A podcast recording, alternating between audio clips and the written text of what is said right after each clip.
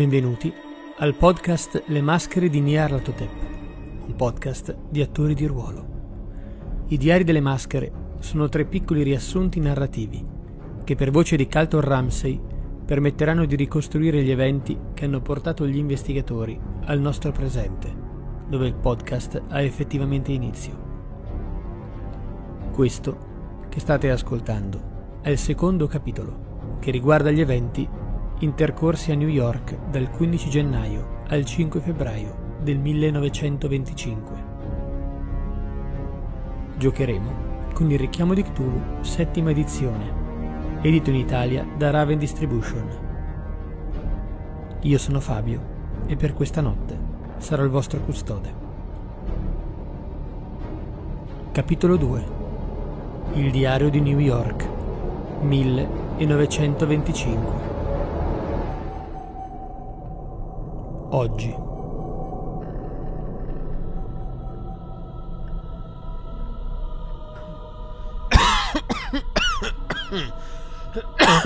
ecco, ora ci sono. Mi rimetto alla scrivania in questa notte in cui la neve ancora cade lenta, fuori dalle finestre del mio studio, dunque. Dove ero rimasto? Già, Lima. I fatti di Lima, da cui sono passati ormai quattro anni. Jackson ha chiamato i suoi lontani amici per una ricerca impossibile e sapeva che quelle erano le uniche persone di cui avrebbe mai potuto fidarsi. Da allora e da oltre due anni era sulle tracce di un nuovo culto della morte che si congiungeva in maniera inquietante alla famosa e nota spedizione Carlyle, promossa da un ricco, giovane e dissoluto playboy della Grande Mela.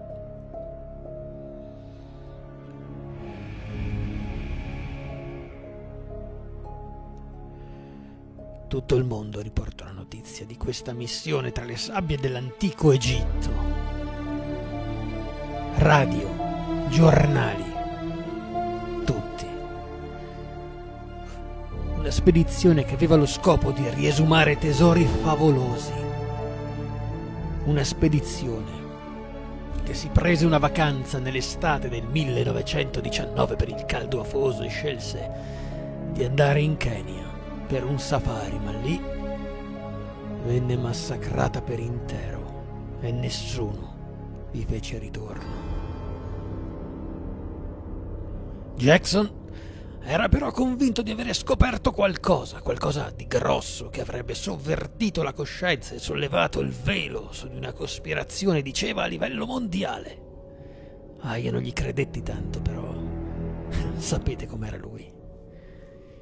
Quindi richiamò i suoi amici di lunga data e anche una giovane donna facoltosa newyorkese di nome Elizabeth Emerson conosciuta per la comune passione per i testi occulti e le biblioteche polverose. oh signore, sì. Arrivarono solo due mesi fa, nel corso della più grande e maledetta nevicata che questa città abbia visto negli ultimi dieci anni. Si ritrovarono all'Hotel Chelsea, dove Jackson era solito alloggiare quando veniva a New York. Ma non lo videro mai. Salirono su nella sua stanza, la 103, solo in tempo, giusto in tempo, per vedere tre uomini proiettarsi fuori dalla finestra con mannaie e maschere rituali, dopo aver mosso tutto quello che c'era nella stanza e messo l'intera camera a soqquadro. Dio mio, Jackson dove ti avevano portato le tue indagini, sul letto riverso, come un animale sgozzato. Il povero corpo di Elias era esanime, con le viscere di fuori uno strano simbolo blasfemo inciso con un coltello sulla fronte. E più tardi scoprirono che quel simbolo era antico apparteneva a un culto ormai dimenticato, chiamato il culto della lingua scarlatta. Evitato un confronto con la polizia e fattisi alleati, il tenente Poole e gli agenti della pattuglia, beh, dopo anche esserci conosciuti al funerale del nostro comune amico, insieme al suo editore che gli ho presentato, Jonah Kensington, Dio, l'abbia in gloria e riposi in pace. Vennero nel mio studio, dove lessi loro le ultime volontà di Jackson Elias. Era venuto da me, figliolo, proprio due giorni prima di questo incontro. Per cambiarlo, che sciocco che sono stato, avrei, avrei dovuto capire. Era sudato, nervoso, aveva paura, guardava sempre fuori dalla finestra. Ma io non ho chiesto niente, sciocco. E così lo aiutai a scrivere il Nuovo Testamento. Sapeva di essere braccato come un topo. E la serie di documenti che gli investigatori trovarono nella sua stanza dentro una vecchia valigia nascosta sotto al letto testimoniava con lucida chiarezza i fili rossi che univano l'America, l'Inghilterra, la Cina, il lontano Egitto, l'Australia e poi luogo di morte, il Kenya.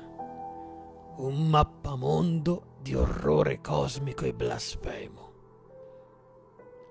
Oltre a una serie di appunti inquietanti che lasciò al suo editore, Jonah che attestavano come ogni membro della spedizione Carlyle fosse secondo Jackson ancora vivo da qualche parte nel globo e che il massacro keniota di quella spedizione Carlyle fosse solo una copertura, una montatura per chissà poi che cosa. Ancora oggi faccio fatica a crederci.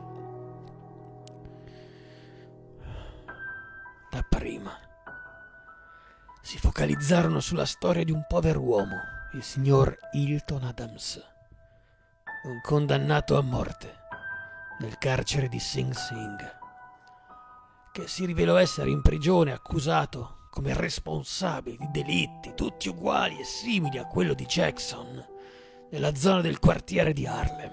Le vittime, per la maggior parte gente di colore, negri, come ci chiamano chi? Eh? Gli uomini bianchi? ah, negri come me. Negri come Jackson. Negri come Hilton. Che venivano trovati con le viscere di fuori e quel medesimo simbolo inciso sulla fronte, ma con la morte del nostro amico risultò palese che non potesse essere lui il colpevole. Allora conobbero sua moglie, la graziosa Millie Adams, in un teatro che rivelò loro l'animo gentile del marito e il suo desiderio genuino di proteggere la comunità afroamericana proprio da quegli stessi omicidi e dalle sparizioni che affliggevano il quartiere ormai dal lontano 1918. Hilton, come scoprirono in seguito, venne incastrato da quella merda del capitano Robson del quattordicesimo distretto di New York. Un uomo laido, corrotto, che si era fatto strada nella polizia cittadina e colluso, magari suo malgrado, però con quel culto maledetto della lingua scarlatta. Dalle conversazioni con quell'infelice in carcere e con sua moglie, come può l'uomo, Dio mi chiedo, arrivare a simili bassezze? Gli investigatori seguirono i fili di questa trama sino alla Emerson Import. Grazie anche all'intercessione di Elizabeth, la figlia di Mr. Emerson. Grazie a questo arrivarono a un nome, Silas Nkwane, un africano che gestiva un piccolo negozietto chiamato Juju House giù ad Harlem. Ma le ricerche si aprirono anche sulla famiglia Carlyle e sulla sorella di Roger, Erika, giovane e bella, a capo non ancora trentenne di un impero economico. Erika si era recata in Kenya per far luce sulla morte del fratello quando i giornali riportarono la notizia del massacro della spedizione ad opera dei Nandi, una popolazione locale. La giovane donna li incontrò e vendette loro preziosi libri antichi, ricolmi di un sapere spaventoso che avevano guidato il fratello tra le loro righe nella sua ricerca così lontano fra le sabbie dell'Egitto. Nel leggerli, la stessa Elizabeth si sentì male, divenne catatonica per ore, perse la ragione e se stessa nei meandri di una psiche in frantumi. Nel mentre, Duccio e Thomas cercarono senza successo di fare irruzione nel piccolo negozietto d'arte africana, la Juju House. Vennero denunciati e arrestati subendo sevizie da parte della polizia di New York nei pochi giorni che trascorsero in cella. E fu così che compresero che parte della polizia era pagata per voltare la testa dall'altra parte.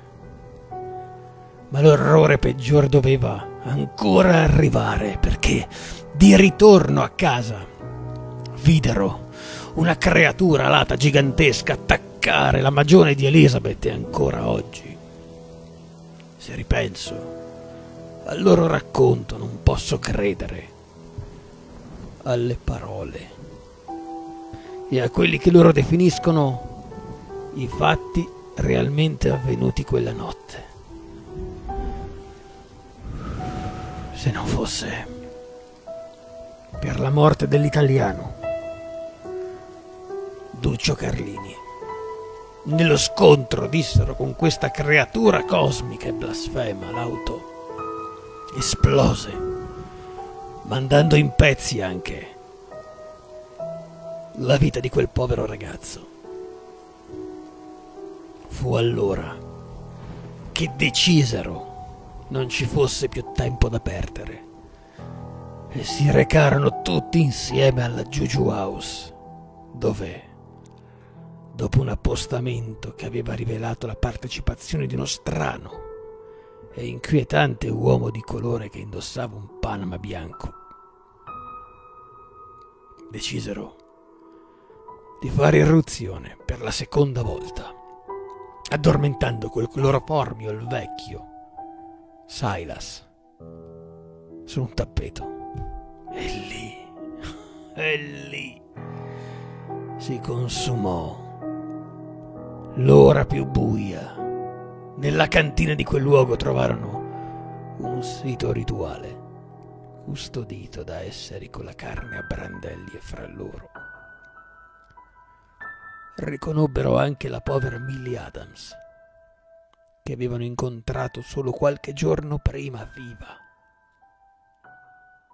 Io non posso credere che quello che raccontano sia vero. Io non voglio, non voglio, capite, crederci.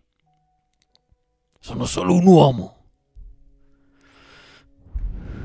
Quello era il luogo che la lingua scarlatta custodiva a costo della vita di tanti innocenti nel cuore della grande mela. Come tutto questo fosse collegato alla morte di Jackson e alla spedizione Carlyle Bay. Al Cairo, al massacro in Kenya. Beh, rimase un mistero, almeno fino a Londra. Ma ora, ora ho proprio bisogno di una pausa. Queste parole scritte sul foglio mi fanno tremare i polsi e riportano alla mente visioni e incubi che mi tengono sveglio da oltre un mese. Appoggio la penna e penso, c'è ancora così tanto da scrivere. Raccontare di Assam e del suo povero fratello morto. Raccontare di Emily. Arrivata sul cammino degli investigatori come una ragazzina. Raccontare di Gavigan. Raccontare. Speriamo che quei ragazzi siano ancora vivi a Londra. Mi volto e sul piccolo tavolino accanto a me vedo un plico. Una lettera c'è scritto Eloise Vivant.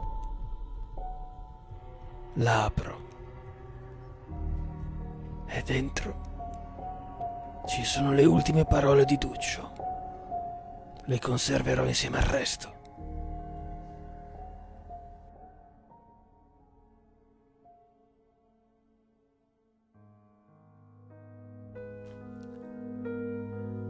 Ciao Amelie, Thomas, Elizabeth. Spero che questa lettera vi trovi e vi trovi bene, perché io non sarò più con voi. Non sono mai stato bravo con le parole. Non riesco a mettere la poesia e la passione che ci metteva Jackson. Sono sempre stato un passo indietro alla vita. Non ho mai avuto la forza di lottare a fondo per le mie idee, lasciandomi trascinare dagli eventi e non riuscendo a proteggere i miei amici e le persone che amavo. Finora non vi ho raccontato tanto di me, anzi, immagino che non vi avrò raccontato quasi niente. Vi dico solo ora che prima di conoscervi avevo un migliore amico, Eugenio, morto a fianco a me in guerra, e una promessa sposa, Elda, la sorella di Eugenio. Anche lei l'ho persa durante la guerra per una malattia. In questo momento sorrido pensando a voi. È come se li aveste sostituiti dentro di me con Eugenio. Mi sono scazzottato dopo il primo bacio che ho dato a sua sorella. E mi ricorda te, Thomas. Sempre pronto a incendiarsi, sbruffone, ma in fondo con un cuore d'oro. E magari non così sicuro di sé come vuole dimostrare.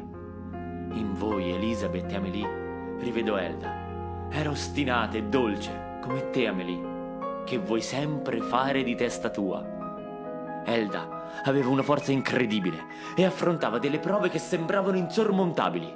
Proprio come te, Elizabeth, che appena ti ho vista ho pensato che ti saresti data la fuga al primo pericolo ed invece hai la grinta di un leone. Amici miei, avrei un'ultima richiesta da farvi. Fra le mie cose troverete una foto in cui sono con Elda e Eugenio, la mia piastrina da soldato, e un santino con la Madonna di Crevole, la patrona di Trequanda, il mio paese, dipinta da Duccio da Boninsegna, da cui ho preso il mio nome. Se un giorno riuscirete, portatele sopra le tombe di Elda e Eugenio, nel cimitero del mio paese, che io possa riposare con loro. Così potrò trovare un po' di pace e mi sentirò finalmente a casa. Spero che mi sarò fatto valere negli ultimi momenti con voi, come la nostra eroica classe del 99 sul Piave. Tom sa di cosa parlo.